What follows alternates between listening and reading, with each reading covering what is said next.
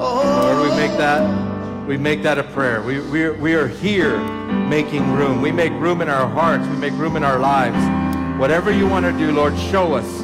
Show us what to do. We surrender. We are all in. I pray, Lord, that you would now speak to us through your word, that you would change our hearts and start with mine. We don't want to leave here the same way we got here, so make us more like you. In your name we pray. Amen. You may be seated. Would you just welcome very quickly all of the folks who are joining us online from all over the place, all over the country? Would you just welcome them? And we're so glad you guys are here. You're with us. Uh, as you walked in, you should have received a sticky note. And if you didn't, you can grab one when you leave. And here's what we're going to do I want you to think of one person that you know, maybe a family member or a friend, particular, uh, in particular, someone who lives in, in this area, northern Colorado.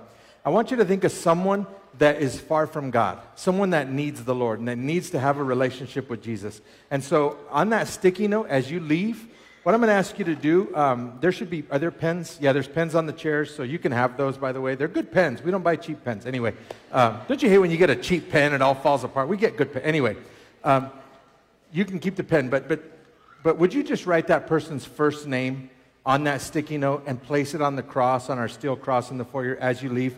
Over the next few weeks, we're going to pray for those people. I want to pray for those folks.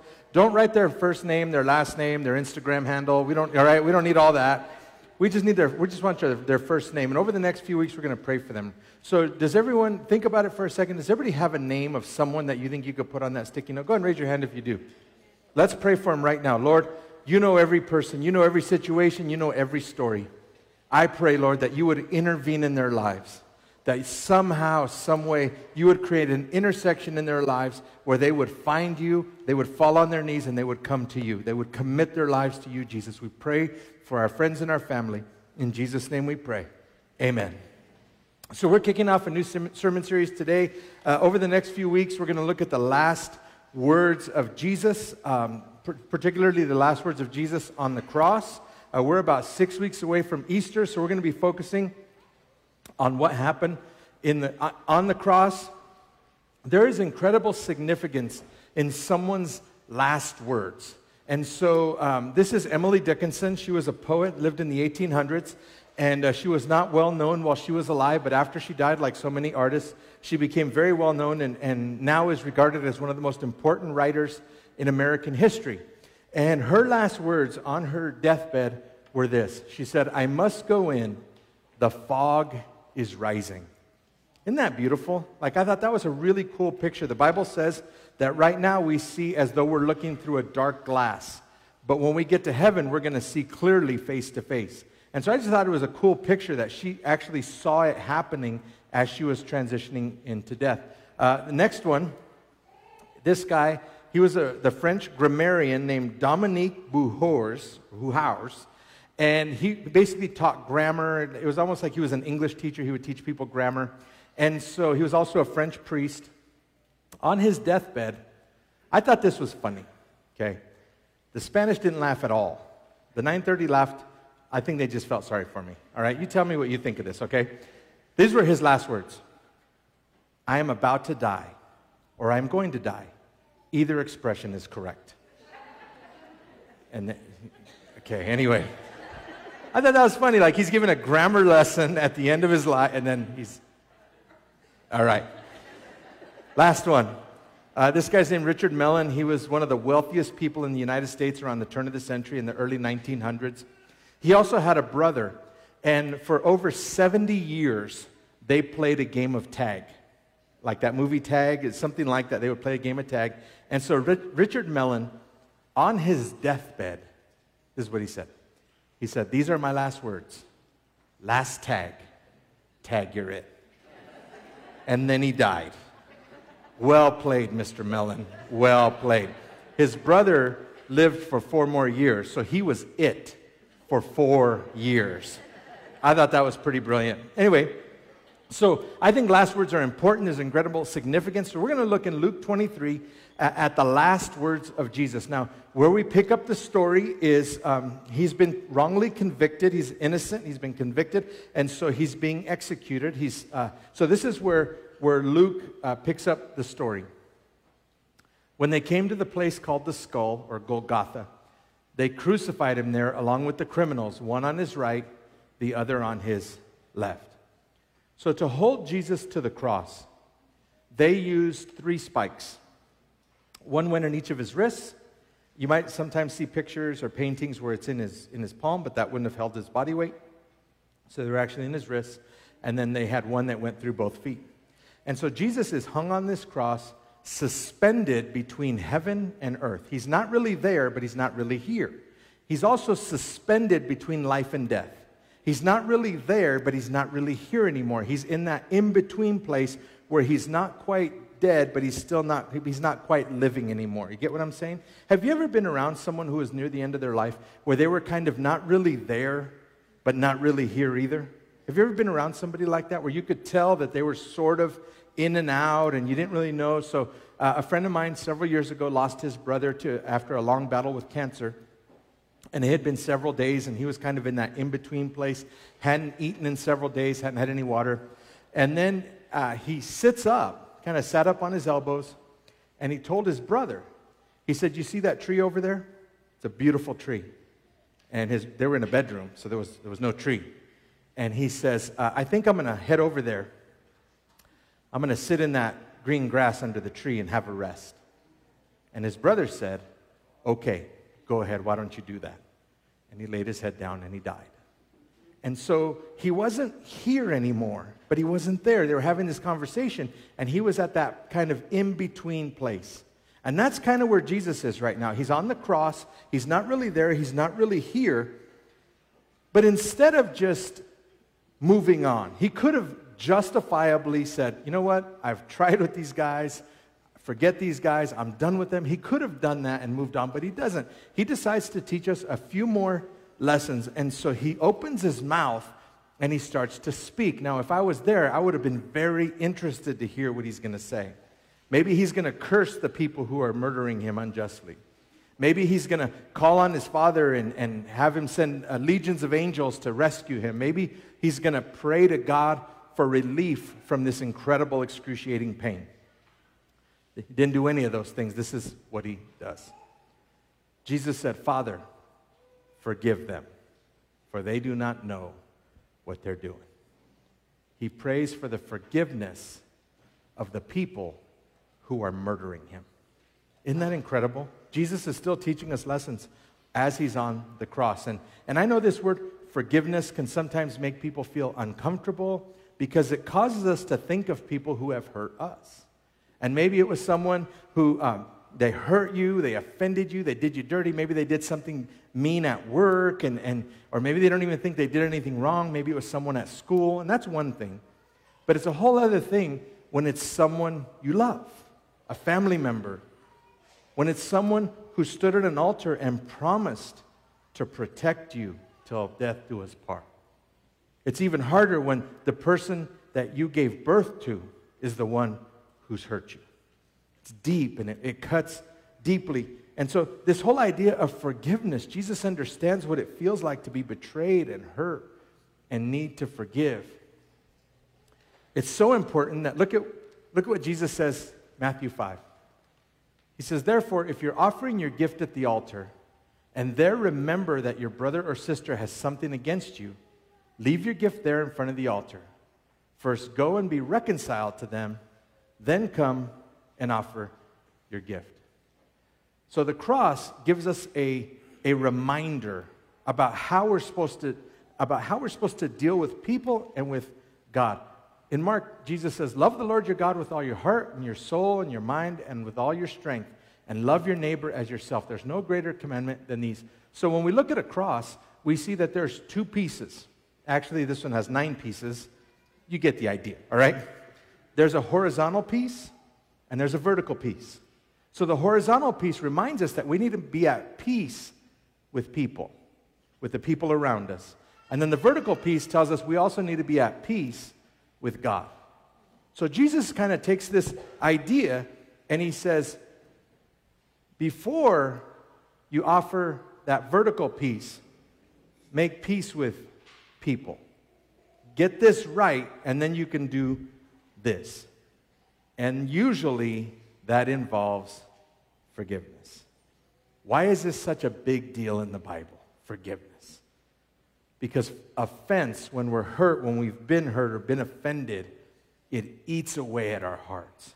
It eats away from the inside out. It erodes us from the inside out. And you might look fine on the outside, but inside there's this, this burning and this eating away in our hearts. This is a picture of the ground in Centralia, Pennsylvania. And if you've never heard of Centralia, Pennsylvania, it was a mining town. So there's a bunch of abandoned coal mines. And in 1962, someone was burning their garbage near the mouth of an old coal mine. And they ignited on accident a coal seam that ran underground. And this fire started, and it took, it, they tried to put it out, but it was burning underground. It is now eight miles long, the fire, and it's been burning for 61 years. They, have tried to put it out, they've done everything they can to put it out. The town, when the fire started, had 2,700 people living in it. Now there are seven. Because they just are not leaving for whatever reason. They don't want to leave Centralia, Pennsylvania. The reason people left was because the air became toxic. They couldn't be around it, they couldn't breathe. It was poisoning them. The other reason they left was because the roads started to collapse. So you couldn't tell if there was a fire underground or not, but when the road gave way, then, then you knew, right?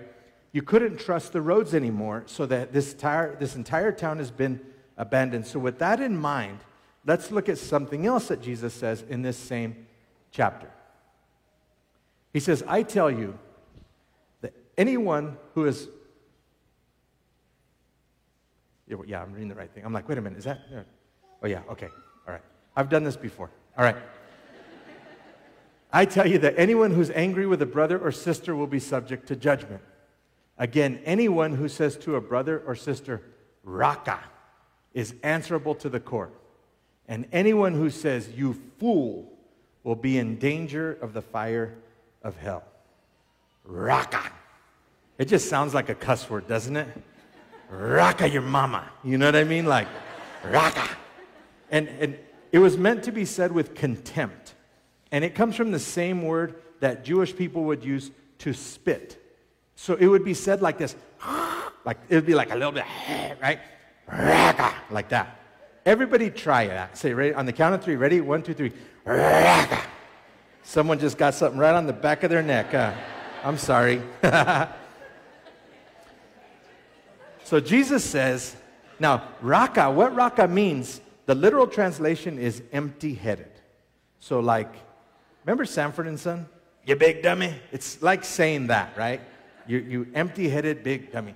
And Jesus says that that's bad, but then he goes, takes it higher and he says, if you say you fool, you're in danger of the fire of hell. So Jesus is saying, if you say you fool, you chump, you dummy, menso, sonso, tonto, bobo, loser, idiot, that's not just bad. It's really bad, which scares me because I've said a lot worse things than raca, right, to somebody. Now, the, the, the word that Jesus is using here when he says the fire of hell is not the same hell that you see in the book of Revelation, the lake of fire. This is a different, he used a different word. The word is Gehenna. And Gehenna was a city, it was a valley outside of Jerusalem, the nation of Israel. And generations past, the Israelites would sacrifice children to pagan gods. But now the, the nation was past that. And so they thought of that Gehenna as a cursed valley. So what they did is they turned it into a garbage dump. And then they would burn the trash. And so there was a saying the fires of Gehenna will never go out. But it was toxic to be there. It smelled, The it was smoky, it was a hot, uh, sulfur kind of place. It was a terrible place to be. And Jesus uses this same illustration, this Gehenna place, to describe what happens in your heart when, we, when you're angry at someone and you refuse to forgive them. We just, it just smolders and burns and erodes and becomes toxic, and people can't be around us because we become toxic and angry and bitter. Have you ever been around someone who was just angry and bitter? Go ahead and raise your hand. Don't point at them. You're like, my ex, she's over. Okay, yeah, don't do that, all right? It's easy to identify in other people, right? You say, oh man, that person, she's bitter, she's angry, she's mad at the world. It's easy to see in other people. It's really hard to see in ourselves because we're good at hiding it and because it's below the surface. We don't know until we start to affect other people that we've become this Gehenna. But Jesus offers us a better way forgiveness. Because Jesus understood that offense separates us from the people we love. So if, if you choose to hang on to every offense, if you keep a mental list of all your, your enemies so that you know who you need to get back at, it's going to erode and burn in your heart. Not the kind of heartburn that you get from eating the extra hot sauce at Taco Bell, all right? That's different. How many can eat real late, especially something spicy? Wait till you're 50. Okay. But uh, what offense does is it burns inside of us and it separates us from people we love. So I need a volunteer. And I need somebody, I need a guy who's been married less than five years. Can I get a volunteer? All right. Come on up. Chris, thank you. Go and come stand right here. Monica, I need you to come up here too. Yes. so before we start, go ahead and come up.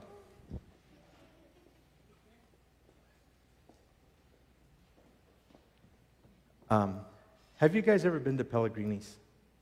So we just tried it. We loved it. So just as a thank you for helping me, here's $50 to Pellegrini. So you guys can have lunch. So thank you.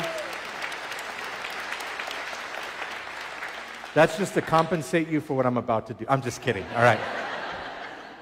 So, God's plan in marriage is He does a miracle when people get married. Hear me very clearly. When you get married, God's plan is for a man and woman to get married. Did I say married? Yes, married. Because when we get married in God's eyes, He's now the third part of our relationship. So he takes responsibility for his part. When we're just living together, and, and if you're doing that, if, you're, if that's you, man, I'm glad you're here. But I need you to hear this. God has a better plan. So, so God, what he does in marriage is God takes, he does a miracle. He does, he takes one plus one and he makes it equal one. Mark says the two will become one. So this is God's plan. Did you, do you see how they're standing? Turn, turn that way so everybody can see. Did I tell him to do that? Did I, did I put them together at all? No. This is what God. This is God's plan for the two to become one.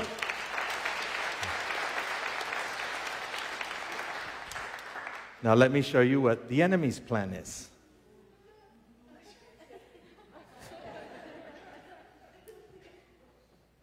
There we go. This is what the enemy wants. And I'm going to show you how he does it. But this is what the enemy wants for every couple in this, in this room, every couple joining us online, every married couple. This is what the enemy wants for me and my wife. He wants to create division and offense. And he also wants to do that between you and every person in this church. He would love for you to get offended by someone in this church and say, I was at Walmart and I saw so and so from the church and they didn't tell me hi. I'm not coming back. Did you did, did you tell them hi? Well, no. So they could say the same about. Okay, anyway. So, what he's trying to do is he wants to separate us. He wants to separate you from your family, from your kids. He loves division. And here's how he does it. So, we're going to say that when they first got together, now this is not them, okay? I'm just using an example, right? That when they first got together, this guy would talk so much. She loved it. He's talking all the time. Everywhere we go, he introduces himself to everyone and he makes friends everywhere. But now, this guy talks all the time. everywhere we go, he's talking to people. And it just it gets old because I want to leave. And it's not nothing we're going to get divorced over, but it's just a little bit annoying and offensive, and I'm just going to hold on to that, okay? Chris says, You know, when we were first started dating, every time I saw her, she looked so nice. Every time I saw her, she had a new outfit on. But now, every time she goes to the store, she brings back a new outfit or two, and we cannot fit in the closet anymore. I'm not going to get a divorce over it. But man, it's kind of, you get, you get one, okay. He comes home from work. He's supposed to be home at 5. He gets home at 5:20. He didn't text. He didn't say anything. He just did it. When we're dealing with the kids, she's not happy with the way I deal with the kids because it's, it's different and it's nothing, it's not wrong or right. It's just different and it annoys me. This guy will not pick up his socks. Like, I don't know what I got to do to get this guy to pick up his socks. All she ever complains about is me picking up my socks. I'm sick of it. I'm sick of the sock thing. Could they hold each other now the same way they were holding them early, each other earlier without putting these down? Not a rhetorical question. they can't. Let me ask you this Could they lift their hands and worship God without putting these down? No. Are you understanding the words that are coming out of my mouth right now? They can't do that. Neither can you. And Jesus is telling us, I have a better way. Go first to your neighbor and ask for forgiveness. Thanks, guys. Will you give it up for these guys?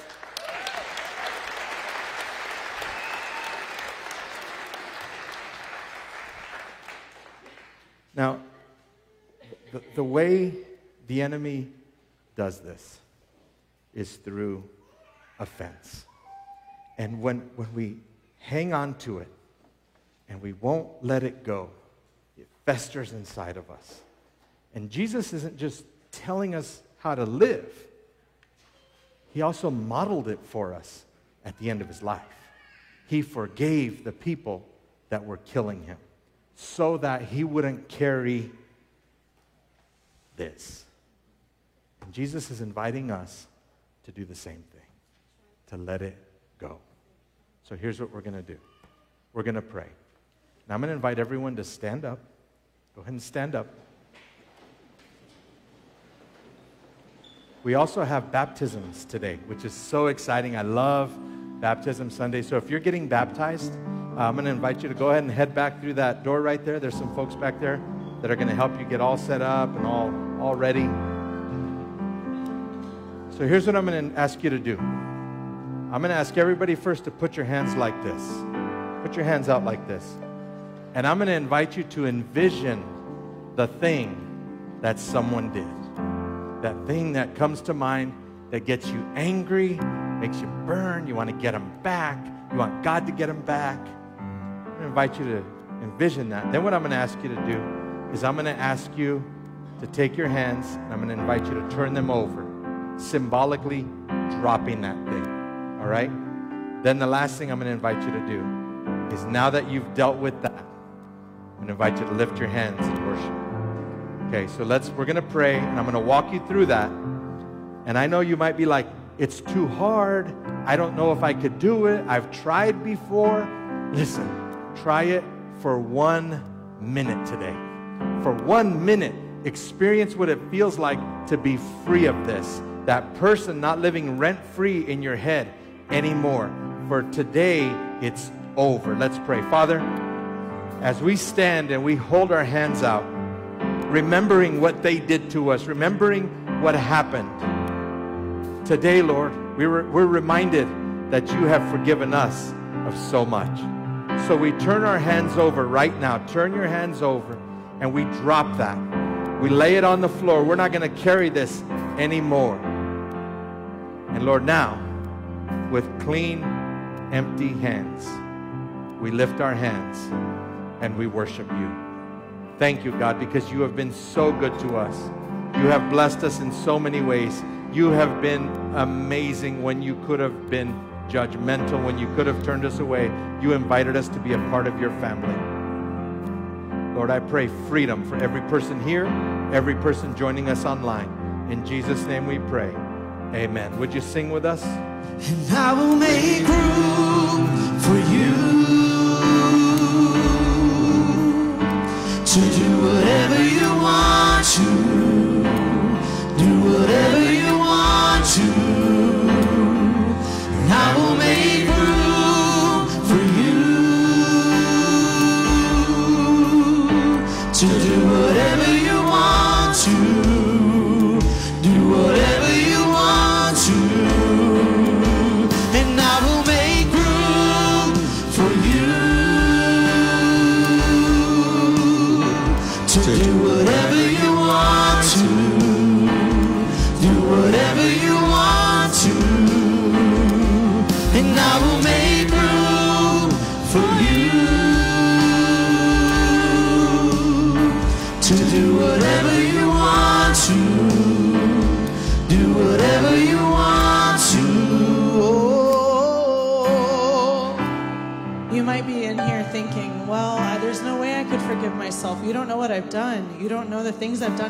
Life and the people I've hurt and the things I've said.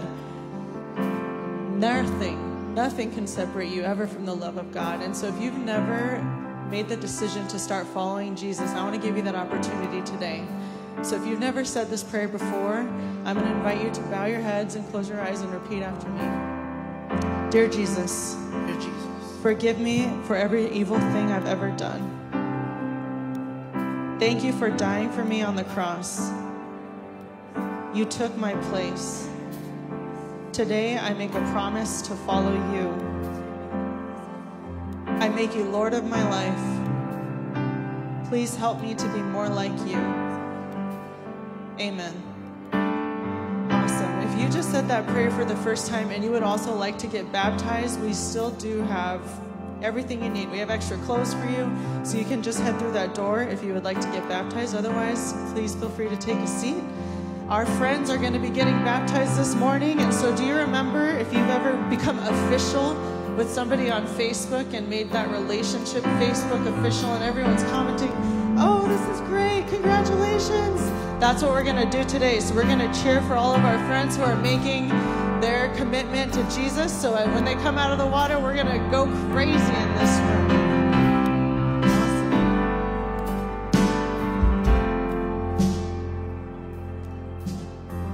Good morning. And what's your name? Stephanie Hernandez. Hi, Stephanie. Are you a follower of Christ? I am. Awesome. Is there anything else you'd like to say? Uh, no, not right now. That's okay. Awesome. Come on over here. Take, go ahead and have a seat.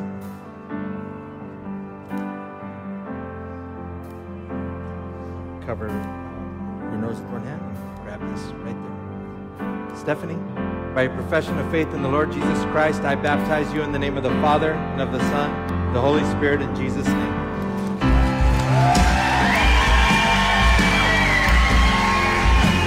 Congratulations. Awesome. And what is your name? Araceli Baez. Araceli. Are you a follower of Jesus Christ? Yes, I am. Awesome. Is there anything else you'd like to say? That's okay. Awesome. Let's go, Araceli.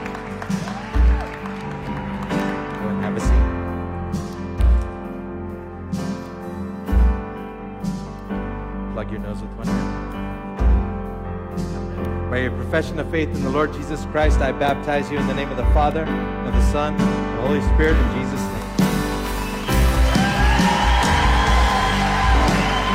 Congratulations.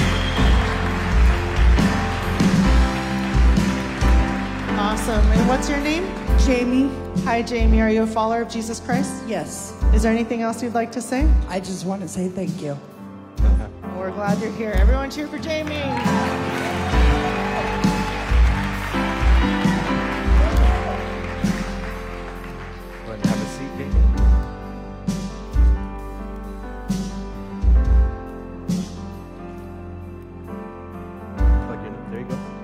Profession of faith in the Lord Jesus Christ, I baptize you in the name of the Father, of the Son, of the Holy Spirit, in Jesus' name.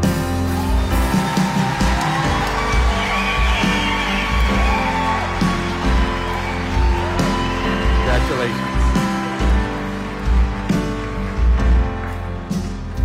Awesome. And good morning. What's your name? Araceli Gutierrez. Hi, Araceli. And are you a follower of Jesus Christ? I am. Awesome. Is there anything else you'd like to say?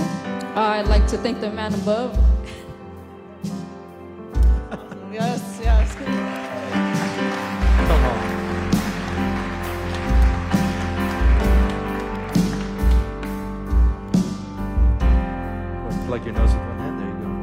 By your profession of faith in the Lord Jesus Christ, I baptize you in the name of the Father, and of the Son, and the Holy Spirit, in Jesus' name.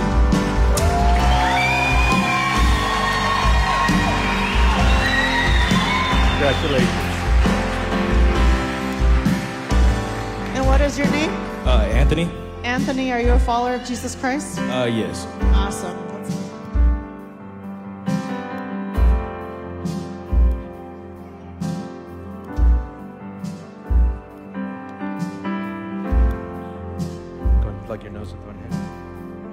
By your profession of faith in the Lord Jesus Christ, I baptize you in the name of the Father, and of the Son, and the Holy Spirit, in Jesus' name.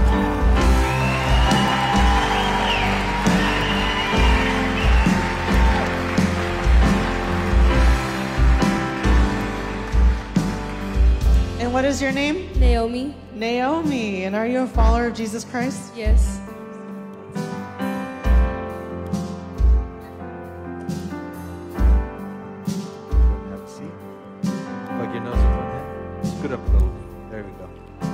Naomi, by your profession of faith in the Lord Jesus Christ, I baptize you in the name of the Father, and of the Son, and the Holy Spirit, in Jesus' name. Congratulations. Awesome. Good morning. And what's your name? Andrew? Andrew. Are you a follower of Jesus Christ? Yes, I am. Is there anything else you'd like to say? Just want to say thank you to Pastor Angel, and I'm ready to walk this new life.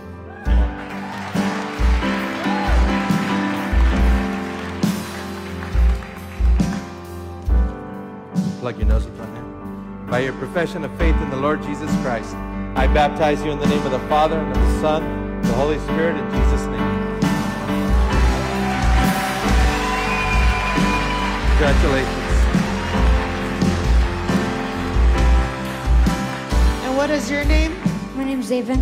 Hi, Zaven. Are you a follower of Jesus Christ? Yes, I am. Anything else you'd like to say? Uh, no, just thank you.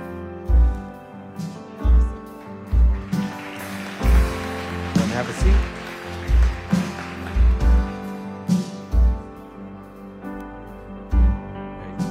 It's warm, huh?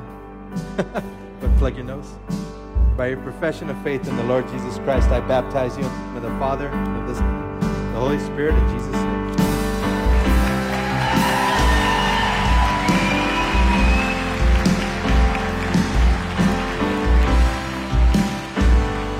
And what is your name? Aiden? Aiden. And are you a follower of Jesus Christ? Yes. Is there anything else you'd like to say? No.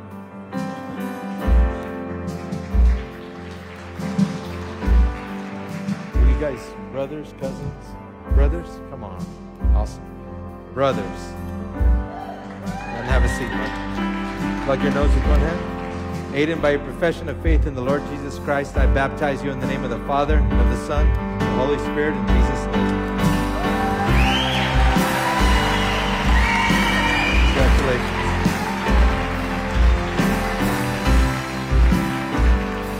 If you said that prayer, if you said that prayer this morning for the first time, we want to welcome you to the family. If you will scan this QR code, we would like to send you some reading materials so that way we can help you on this journey of becoming a new follower of God. If you have been to Mosaic for the first time today, welcome. We want to send you a gift and just introduce ourselves. So that same QR code will let you fill out that information. So please do. Um, this Saturday we have prayer, so we like to start off every month with prayer, and this Saturday is the first Saturday of the month from 9 a.m. to 10 a.m. So please come to Mosaic. We want to see you there. This is our last act of worship, which is our tithes and our offering. And I love being a part of this community and Mosaic Church because everyone in this room has helped me to become a more generous person. Um, so I'm going to say a prayer over our tithes and offering. There are four ways to give, which are on the screen. And will you uh, join me in prayer? And then I'm going to pray to dismiss us. If you would like any additional prayer, We have our prayer team at the end, and they were here to pray with you one on one if that's something you would like. They're amazing. All right, let's pray. God, thank you. Thank you for getting us here safely today. Thank you for blessing us enough to have gas in our cars and health in our bodies to make it to church. Bless this offering. We pray that this offering will go far in blessing those in our community and the areas surrounding. God, we pray for this week. Please walk with us and give us peace and energy that we need to accomplish all the things we need to accomplish this week until we meet again. Amen. Bye, Mosaic. Thank you for joining us.